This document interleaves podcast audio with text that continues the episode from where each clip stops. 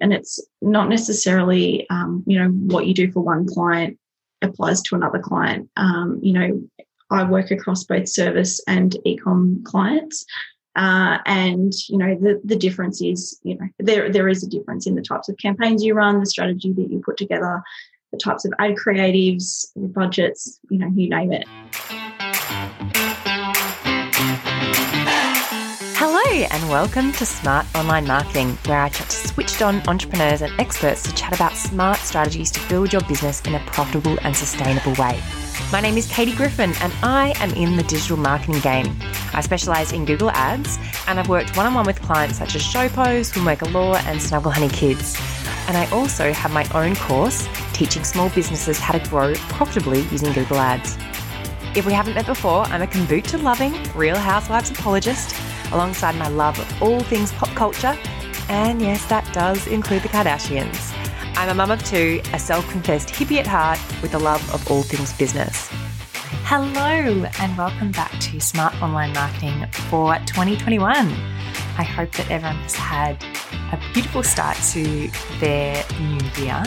And I'm slowly getting back into the swing of things now that we are in January and starting another year. So this is the first episode in a couple of weeks, and I'm so thrilled that I've got the amazing Ali Wheeler from Society State, and she's a social ads specialist, and that kind of means that she specializes in the Facebook and Instagram side of things, and she's got a bunch of experience when it comes to marketing. So she really looks after her clients in a holistic way. So she looks at advertising from a broader perspective, not just the impact that the ads might have, which I love. I love that full view of advertising and making sure you're taking into account different things in the marketing funnel. So Ali is so switched on and I was so grateful that she was able to share her time with me. So let's duck into the chat.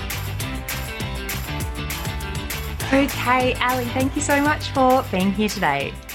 No problems. Thank you so much for having me. We've been so trying. This, this, is my first podcast. So. Oh, is it?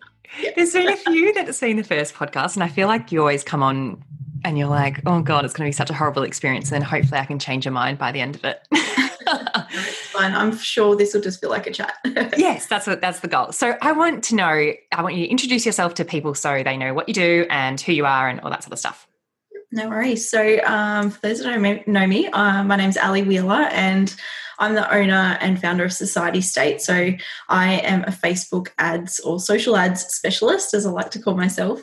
Um, but I do have around 12 years' experience in the marketing and digital marketing industry. So I've worked with brands like Natio, uh, the Territory Insurance Office, uh, Soul Motive, um, just to name a few. Um, and I've worked both um, with agencies and in house. So yeah, it wasn't until about probably about 2015 that I started to work in the social advertising space and being introduced to Facebook ads. Um, and it's you know it's an ever changing industry, and I just immediately fell in love with Facebook ads. It was both creative and analytical, and yeah, I just yeah fell in love. And then from there, I um, I, w- I found myself in a position that I was looking for more my role that I was in at the time, I just didn't feel like I was growing. So I decided to branch out and go part time. And my um, employers at the time uh, were kind enough to let me drop down to part time. And um, that's when I started Society State. So that was just over three years ago now. Okay, a couple of things. First of all, I'm so glad that you said Natio because I used to work in pharmacy. Is it Natio? Did you say Natio or Natio? It's Natio. And your that brand was one of the trickiest ones. No one could pronounce it right. Everyone was like, is it Natio? Is it Natio? Is it Natio? Yep. You would have got that all the time working there, I'm yeah. sure. Yeah, exactly. and so I'm now glad that I actually was pronouncing it right all along. Anyway, that is by the by. But I love what you said about how you kind of got introduced to social ads. And I think that um, like me, and you, you said that it involves both the creative and the analytical parts of your brain, which kind of engages both parts. And it's it, that's why I think that we probably find it so addictive. Is that yes. true for yeah. you? Yeah, like I, um, you know, my previous roles, I worked, you know, across public relations elements. I was working on, you know, organic socials. Um, How do I measure it? yeah, like events, everything, and um, you know, as soon as I saw that that Facebook ads popped up and I could actually exactly see where my marketing budget was going and what the results were having, um, was like, oh my gosh, this is amazing. Like, you know, I'd been working across um, campaigns that had we were putting up billboards around the city we were doing posters you know advertised on buses like all these types of things but you could never see where the results were coming. So i think that's what i love about facebook advertising. I agree. Like i think the measurability side of things of both facebook and for me google as well is that the measurability side of things like is unmatched that you can literally see this click caused this sale and this is what on the google side this is what they searched for this is the ad creative that they saw on facebook. And it really ties this direct link back whereas i'm probably someone that's too impatient and i just maybe there's element of some control issues there too but i'd just love to be able to draw that really clear line between ad spend and performance. Exactly. Exactly. And i think it's yeah, getting down into those really nitty gritty details, you can see exactly where the actions were taking place. And um, for me, from a, a, social ads perspective, you know, you can see what placements are working, what creatives working, um, you know, what calls to action are working. Um, yeah, it's very nerdy and I love it. yeah, I agree. And you said that you started to get into Facebook ads around 2015. So much would have changed. We're now at the end of actually when this episode goes live we're now at the beginning of 2021 so so much has changed in that five and a half to six years that you it's not sort of something that you learn at uni once and then you've got that skill for the rest of your life. So how do you cope in an industry that you do have to constantly like be on the ball and be especially when now you work for yourself self learning and engaging in that?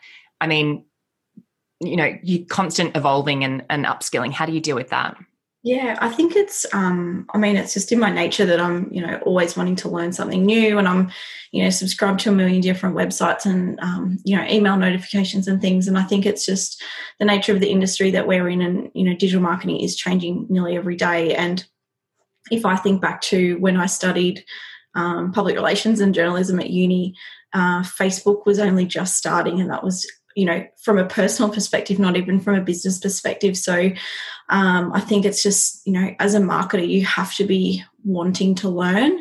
Um, you've got to be nimble and you know you've got to want to be you know wanting to invest in your education on an ongoing basis whether that's signing up for short courses or whatnot. Um, you know you just have to want to do it. So and for me it's mainly been just a lot of Googling, to be honest, a lot of research.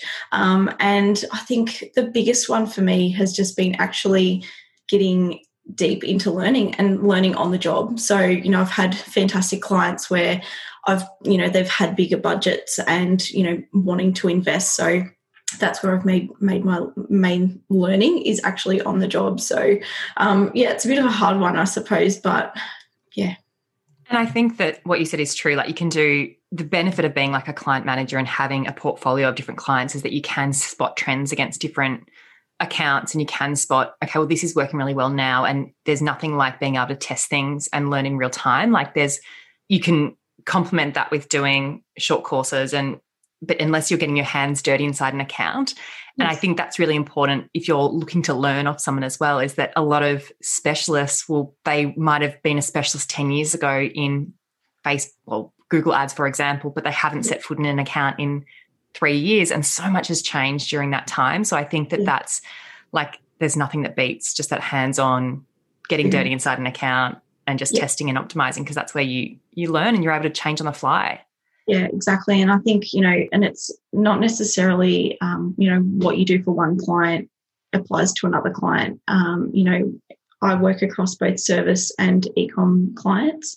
Uh, and you know the the difference is you know there there is a difference in the types of campaigns you run, the strategy that you put together, the types of ad creatives, budgets, you know you name it. And you know one client may have you know a, a list of a thousand people, whereas like an email list, for example, um, whereas another client may have an email list of 200,000. So, you know, every single client is different. And I think, um, you know, that's just the nature of the job. And, you know, you have to be willing to, I suppose, communicate that quite clearly with your clients as well is that every single client you work with is an ongoing test, especially at the start as well, um, because, you know, you just don't know what's going to happen. It's not there's no easy answers with with social media advertising unfortunately Yeah, and it is all it is all really a test because everyone brings different like you can bring the ad strategy to the table, but then they bring the website and the product or the service. And so that like it's it doesn't like my huge thing is an ads account doesn't succeed in isolation. Like it's got to succeed because it's got a great offer, like got a great offer behind it, or it's got a great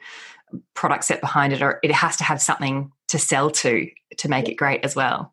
Yeah, yeah. One of my um, like one of my favorite sayings is, and I'm not sure if I can swear or say about no, it. No, you can swear. um, is like you can't polish a turd. So yeah, that's not a swear um, word, please. No, I know, but you know, I'm trying to be professional. but, but I, lo- I love saying that because you know, if a client comes to me and they've got a really poor performing website, their conversion rates are really bad, or you know their product offering is not up to scratch or their um, image library is no good or you know their actual just marketing strategy is really bad. Um, that's where it's so much harder to actually get your um, social advertising to work. And you know it doesn't just you know the sales don't come in just because of facebook ads. They get people to view your product you build that awareness you drive that traffic. But that's only one half of the story. The other half is actually getting people onto your website and then that's where the sales process starts. So yeah. 100% and i think i think that that is something that as client managers we have to be really careful to set those clear expectations because and be mindful of who we're taking on as clients because then obviously if it, something doesn't perform that reflects poorly on us as ad managers. But sometimes your hands are tied with what else you're given in terms of the creative assets and things like that. But before we get too deep inside like your business and that sort of stuff I'm really keen to hear because you said that you know you started Society State in 2017, and you were fortunate that the employee you had at the time was like let you go part time so you could kind of build this on the mm. side. Mm-hmm. What made you decide to actually want to start your own business if you had like a full time, I presume, secure employment? What was kind of the impetus to then think, hey, I kind of want to go down on my own path and see if that's a goer? Yeah, I um, I'd worked, you know, in the industry for you know over 10, 10 years at that time, and um, at that time I was in a role that was my dream job, and um, it was probably my my second dream job in my career to to that point, and I was super lucky and had a lovely team behind me, but I'd reached a position in that company that they were a small family owned business, um, and there was only so much my role could grow within that um, within that team. And um, you know, in that time, I'd managed to have bring on a direct report, um, you know, and I was managing the communications for one of Melbourne's biggest fun runs. So for me, it was it was a dream role at the time, but there was only so far I could go. And I thought, well, what's what's next for me? Do I want to keep working for somebody else? You know, do I want flexibility in my career? Do, you know, what do I really want? And for me at that point, I really wanted to see whether I could make it work as a freelancer. Um, and I really wanted to explore working more in social advertising and more with brands that I could actually see I was having impact on their business. Um, so yeah, that's sort of where it all started. And I can't believe it that you know now you know a couple of years down the track I'm I'm full time and my business has grown you know exponentially this year, which this year being now being 2020 um, and I know you're probably bringing this out next year, but um, yeah, it's it's been a really tough year, but super rewarding at the same time. And I think that um, it is such a great position to be in to kind of step your foot into something on a part-time basis and still know that you do have revenue, like your own pay coming through and then being able to test out the waters.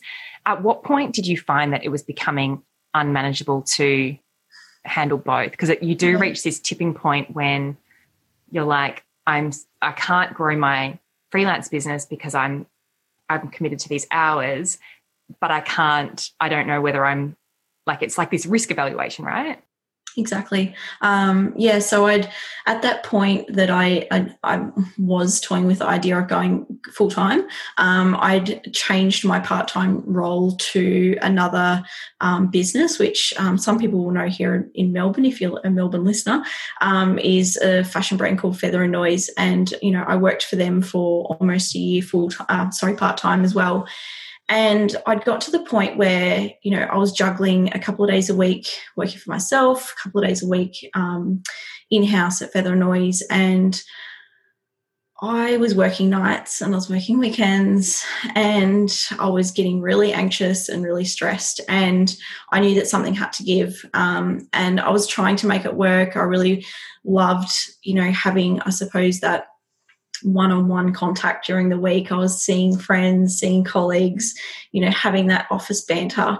Um, but, you know, then I was coming home and working on my own business and it felt great. But also, you know, I was weighing up, I suppose, the both physical and mental health of myself um, and also you know the impact that i could have on my clients and you know it got to the point where i felt worse for turning down work for my business um, and that was the kind of tipping point it was like you know if i'm saying no to things that i want to work on or people that i want to help with digital marketing or, or facebook advertising and I can't because I'm also stuck in a part time job, that's when I knew that I had to go full time. And yeah, for me, it was, you know, March 2020. And that was, I went full time one week before our first lockdown uh, here in Melbourne. And I was scared, really scared.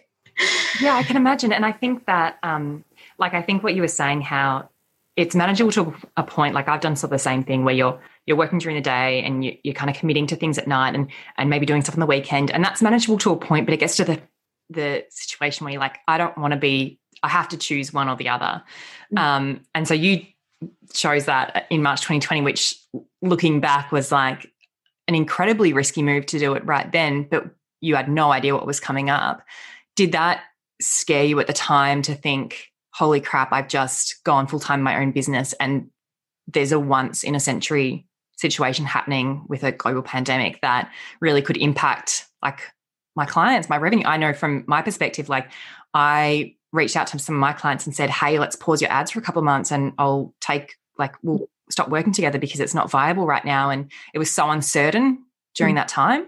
Yeah, it was. It was um yeah, I'd made the decision obviously, you know, uh, you know, earlier on in the year, um, gave my notice, gave um, my employer notice and yeah, that week coming up that, you know, we were hearing all these murmurs around the pandemic and wasn't sure what was happening. And then, yeah, that week before being put into lockdown and that was the week that I started my business. I was really scared. And I, I did the same thing. I reached out to clients and said, Hey, look, I'm not sure what's happening. I'm happy to take this ride with you.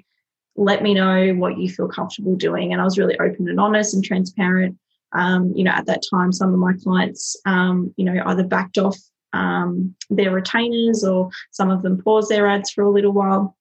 But most actually still stayed on because um, I suppose they could potentially see into a crystal ball because this year some of my e-commerce clients have had their best months. Um, yep. Yeah, I just everyone was online shopping, and yeah, I'm really you know happy for my clients that did manage to stick around because I could help them, you know, achieve amazing results that they never would have seen coming. So yeah, yeah agreed. Like some some businesses in that that I work with that uh, April, May, June, July period was oh. just off the hook, yep. and no one could have predicted that like better than their best December, if you know, yep. better than anything that they've ever experienced before, because like people couldn't shop in store anymore.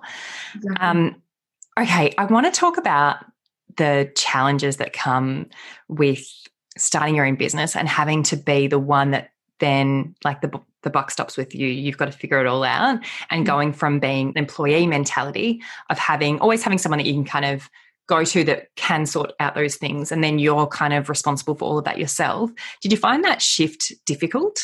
I, I did in a way and i think i was really lucky that i could work for you know part-time for you know almost it was it was just over two years um, while I was building my business. So I suppose I had that um, support of you know my colleagues at the time and you know other mentors and you know business industry colleagues and things to bounce ideas off and um, one of my previous managers before i started my business i reached out to him um, and he'd been a mentor for me for a long time and you know, I asked him all the questions about starting a business and what should I do and how should I start and everything. And I think, you know, some of the the tips that he gave me at that very start put me in good stead um, while I was working part time. And I think one of the, the, one of the biggest challenges of starting your own business versus being an employee is, you know, being accountable to yourself that you know you've created a business for a reason, and it's always remembering that reason.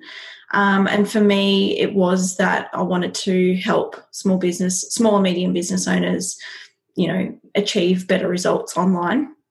Um, and the other thing was was flexibility. Is that you know I didn't start my business to be working after hours. You know I didn't start my business to be working you know at nine p.m. at night or on a Saturday or a Sunday. So you know it did take a little while to figure that out, but um, once I did, and and you know keep reminding myself of that, you know it's it's that that helps you make those decisions. And you know more recently probably the last six months um, you know as my business has grown and grown and grown and i've now got you know two subcontractors that are working for me um, i didn't think i'd be in this position so quickly after going full time and i suppose it's just remembering those reasons why you started your business and you know even on the weekend i went away and i gave myself the weekend off and i was totally fine with that whereas I think back to January this year, I went away um, for, I don't know, it might have been five days with my husband. And I remember sitting in a coffee shop at one point, and this was when I was still part time. And I remember sitting in a coffee shop feeling so anxious that I felt like I was going to throw up because I had so much work to do in that sort of, you know, one or two hour window that we were just, we were both actually doing a bit of work and we'd agreed that we would.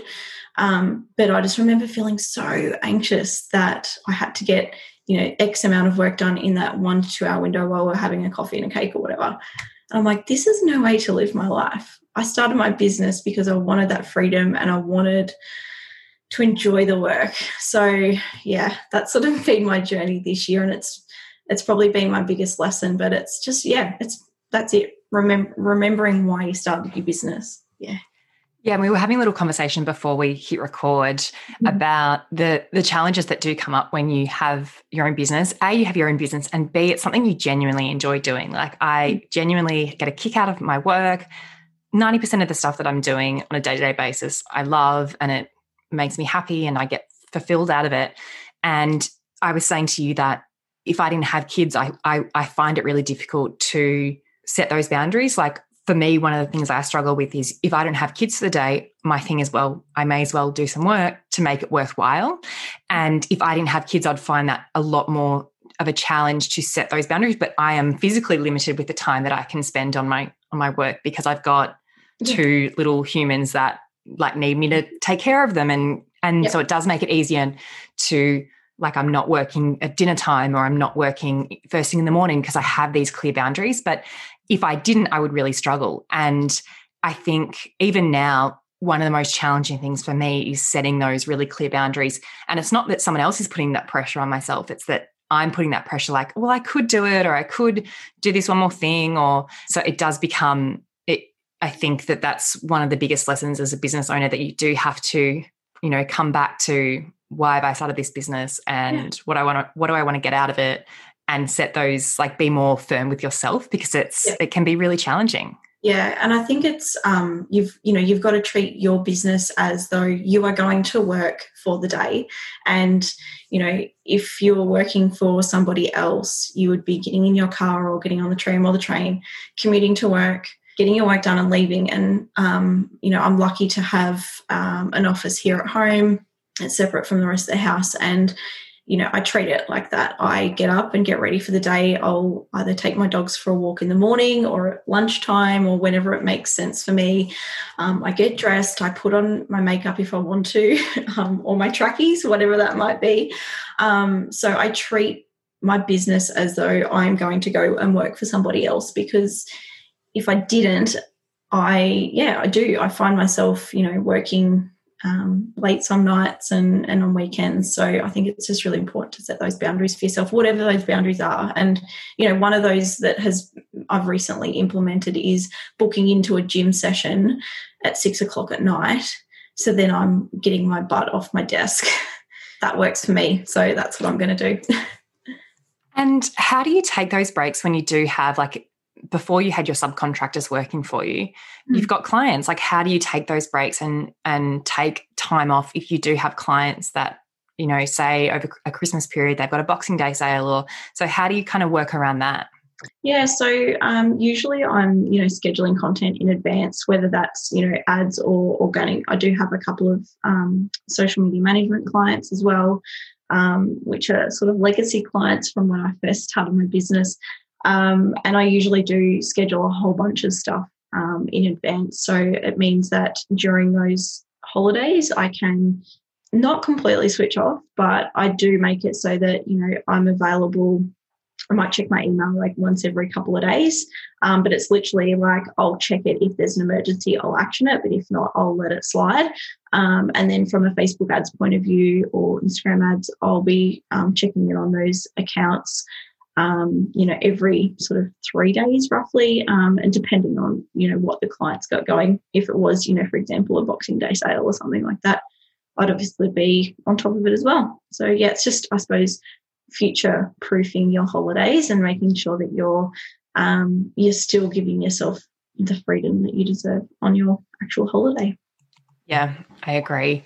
Okay, so I want to sort of transition more towards Facebook or social ads in general. So, what are some of the things? Because I think that, and I find this on the Google Ads side of things as well, I think people get really overwhelmed just with the idea of running of running ads mm. and what are sort of the common mistakes that you kind of see that people do make when it comes to social advertising yeah it's a really really good question and i think one of one of the biggest mistakes is actually jumping into ads before their business is ready um, and one of my one of my biggest i suppose lessons that I, I before i onboard any client and this has been something that i've you know learned while running my business is that you've got to really, I suppose, vet if you are a social media um, advertiser advertiser and you're you're wanting to get into that, you've really got to have a clear marketing strategy in place. Um, you've got to have your website ready. Um, that user experience has got to be absolutely 100%. You've got to have uh, your email workflow set up, um, you know, your, your abandoned cart emails your organic socials has to be absolutely humming along and firing. Um, you've got to have an engaged community to some extent, whether that is 100 people or 1,000 people, that you've got to have at least somebody that you can build some lookalike audiences off, for example, or retarget. So I do find that it's really hard for new businesses to start from absolute scratch. But it's having those frameworks in place. And I've it's one of the reasons why I've developed um, like I've got a free download on my website and it's called an ad ready workbook and basically it outlines the five different steps that I take any new clients or any new prospective um, project clients um, through just to make sure that they are ready for Facebook ads because there's no point like I said we were saying before there's no point in um, you know polishing a turd if if you know what you're offering is not ready because uh, social media advertising only amplifies what you already have established. So I suppose that's probably one of the, the biggest mistakes I see is people going out there and they'll go and sign up and work for an agency and you know their conversion might, rates might be really low or they might not have enough ad creative ready or they might be discounting their products you know every single month and their marketing strategy is got holes in it left right and center. So yeah that's probably one of the, the most common mistakes that i come across. Yeah i think i, I love that you've got that download on your site um, about being ad ready because i think that there's a misconception that ads will kind of wave a magic wand and transform your business which isn't the case like a good strategy can really amplify that, like you said, but it's not hmm. going to circumvent or get around the holes that you've got. I think the important thing out of that is that, like, I love what you said about the the one of the biggest mistakes is is coming to ads and thinking that you can have all these other leaky holes in your business and it'll, it'll fix them up. But I think what I like to say is not that ads will never work for you. It's just that you will need to pay more to get around that sort of stuff. So setting the expectation that ads might work for you but we're going to have to spend six more months getting there and it's yeah. going to take a longer process so as long as you're willing to invest that and and take the long which a lot of people aren't they'll get impatient they'll say i'm more than willing to do that when push comes to shove they're a month in and they're like why aren't my ads working as well as they should be and i think that's the whole misconception around um, optimizing an account is that a lot of people think that that's just BS, the optimization process. That's actually just learning what resonates with the audience, learning what um, leads these particular businesses to get conversions, and then trying to get more of it. So I think that, yeah, I just love what you said about um, that being a huge mistake because a lot of people do come to ads thinking that they don't really need to have the other areas yeah aligned. Yeah, exactly. And it's um, yeah, it's something that I've learned this year as I've worked with a few clients that, you know, like um, I think we mentioned before we pressed record was, um, you know, working with a client for one month and then, you know, them saying, no, I'm not getting results, see you later. And, you know, I like to work with my clients and I don't lock them into a three month um, three months sort of minimum, but I strongly advise it. So, yeah, I um, agree. Um, because, yeah, like you said, it does take that time, um, not only for you as an account manager to learn exactly what is performing, but it's also um, for the business owner to get an understanding of, of the Facebook and social ads process um, and, you know, where their holes might be. Like they may come to me and say, yes, I've got everything lined up ready it's all great and I'll review everything. It will look good, but you know, we could start that um, ads process and start spending money and then discover that there is something that's, you know, we, we need to change within their business or, um, you know, they may need to do another photo shoot or something like that, um, you know, in that testing process. Yeah, that's interesting. I say the exact same thing. Like when I'm working with a client, it'll be look, there's no lock in contracts, but I do strongly recommend you give it at least 90 days because we tend to get to that sweet spot or that that really it's humming along really nicely after that period because before that it's it's really particularly like with a fresh account if you're working with a business that's never worked with ads before it can oftentimes be a lot easier to clean up an ad account and work with data that's already in there. But if yeah. someone's starting off with ads for the first time it can take a few months to kind of start to see results. It doesn't mean that you won't see sales or leads within those first couple of months. It just means it won't be at its like optimal state. And I like to even say, like, then you get to a year down the track and you look back to those first few months and you're way ahead of the game. But it's that continual like learning and testing and optimizing and pro- that sort of process. I think you mentioned something on your, um, I think it was your Instagram the other day about reflecting on a whole year journey with a client. And there's been a few of my clients now that have been around for some multiple years. And having that data to reflect on and see the seasonality of um, of their income and see the seasonality of Facebook ads as well, and you know the cost per click and everything like that. It's um, it's so beneficial. You know, definitely sticking it out for at least that sort of three to six months because you know otherwise you could be just um, yeah abandoning a ship too early, pretty much. Yeah.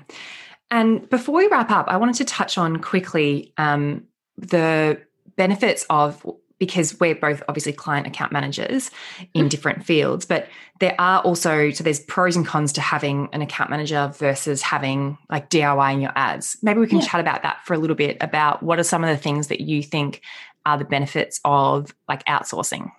Yeah, no worries. Um, yeah, so I mean, definitely, if you if you have a bigger budget to invest, um, you have a good understanding of how your business works you're comfortable with how everything is running um, you know your email marketing is working great you've got great organic social content you've got an engaged community um, it's then that i think you should really start to think about outsourcing um, and you could have potentially been diying your ads and you've done a little bit of testing um, and if you do have the budget to do it, I definitely recommend it because it means that you know you don't have to think about your campaigns all the time. An ads manager is looking at your account, um, you know, throughout a week, um, and you know they're making sure that your strategy is working both um, at a short term and a long term. So they're really having a think about not just your ad campaigns next week or tomorrow or you know what ad you might want to run for that new product that you've got launching next month. You know they're having to think you know months in advance about you know i'm already having to think about january through to march campaigns for some of my clients. So we're always thinking ahead. Um, the benefit of outsourcing is as well that um, the you know account manager that you have will either be somebody like myself who has has experience both in e-commerce or service-based um, businesses, but they're dedicated account managers that specialize in certain industries. Um, you know, there are other ads managers out there that um, specialize just in e-commerce. So obviously, do your research as well when you are um, thinking about outsourcing and really um, having those questions down about what it is that you want um, you want your ads manager to achieve and have a think about um, not only the sales results, but you know, do you want to drive traffic? Do you want to drive awareness? And then having a look at their previous experience and thinking about, you know, do they really suit your business and what your individual requirements are. And then on the flip side, because there are pros and cons to both, we'll talk about the pros. So, what are hmm. some of those benefits of then DIYing it and kind of getting your hands dirty and learning it yourself? Yeah, so I mean, I one of my biggest service offerings or best service offerings this year was I um, I do a Facebook ads audit and custom training session, and it's perfect for business owners that are thinking about starting with Facebook and Instagram advertising not sure where to start, not sure what their budget might look like. Um, they've probably got an ad account set up of some description, um, but they're yeah really just not sure how to get started and need a little bit of training. And um, I find that these business owners that are interested in it, it's a great time to um, firstly upskill yourself and know exactly how the platform works and it also gives you an idea of what an ads manager might require if you did want to outsource. So, um, by DIYing yourself, you're obviously saving um, budget on um, outsourcing management fees. Um, but also, I like to think of it as you know, you know your business best. So, if you've got an existing um, social or digital strategy, um, setting up some ad campaigns for your business, you will know exactly, you know, how long it will take for somebody before they discover your brand to then purchasing it. And, you know, those really intricate details in understanding, you know, how your product cycle works, um, you know, your target audience, um, and your current customer base, you know the ins and outs, or you should know the ins and outs of, of those details of your business. So um, I suppose you skip that step in in educating um, an account manager because an account manager should be asking all of those questions um, and should know your business, you know, almost as intimately as you. So, you know, the benefit there is is that you can manage your budget a lot better, so you can work with Facebook ads with a lot lower budget. Um, you can probably get things up a lot quicker, so that you're, um, you know, missing the you know approval processes and things like that. Um, and you know, as a benefit as well is that you're, you know, educating yourself. Um, and I think that's really important too, because even if you were to outsource, um, I think it's really beneficial for business owners to understand really what it takes to get the results for social advertising. Yep, I agree 100% with everything that Ali just said. well, thank you so much. It's been such a delight to have you on today. Can you please tell people where they can find you online or connect with you on social media and give them all your links? Yeah, so um, you can find me at societystate.com.au, so that's all one word, uh, and on Instagram at societystate, all one word as well. So yeah, that's the main places that I hang out on my website and on Insta. Um, I am on Facebook as well, but um, yeah, most of my updates happen all on Instagram. Well, thank you so much, Ali. It's just been great to talk to you today. Oh, loved it. Thank you so much, Katie. So there you have it. Ali was fantastic, and I love talking to her about how she combines her business and her personal life and how she got started in her business. So she was such a great guest to have on. And make sure you do connect with her online and follow all her links and all that sort of jazz, which will be in the show notes. I am running a tight knit mastermind and we start on the 1st of Feb. And at this stage, there's a couple of posies left.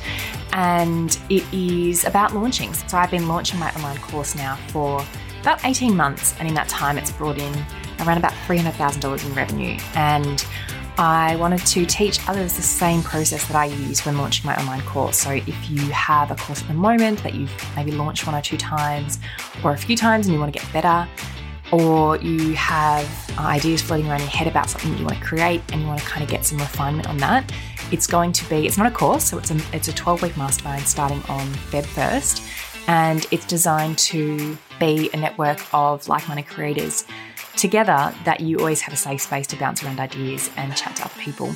And it was one of the most helpful things when I first started launching my course. I felt really alone because I didn't really have anyone that I could talk to about, like, what should I do in this situation, or what should I, what sort of recording software should I use for my course, or what do you do if this happens, or what do you do if someone defaults on a payment plan. And I actually joined a US based mastermind and that was incredibly helpful to be able to shortcut my learnings off other people and also have a community of people that I could always talk to and say, hey, has this happened to you? What did you do in this situation? And I really feel like that community and that network is invaluable. So I'm creating the same sort of vibe. It'll be, um, like I said, going for 12 weeks. It's not a course, it's more like a, a network, and then there'll be fortnightly um, calls, Q&A calls where you can ask me anything about launching and I'll teach different strategies on how I utilize systems and technology and um, email marketing and that sort of stuff in my own course launching. So if you're interested in that, my long-winded spiel, you can jump over to kgriffin.com forward slash launch dash legends. The link will be in the show notes. And otherwise, you can hit me up on Instagram. I'm at katygriffin underscore or just my website, which is kgriffin.com. And I will chat to you on the next episode. Bye.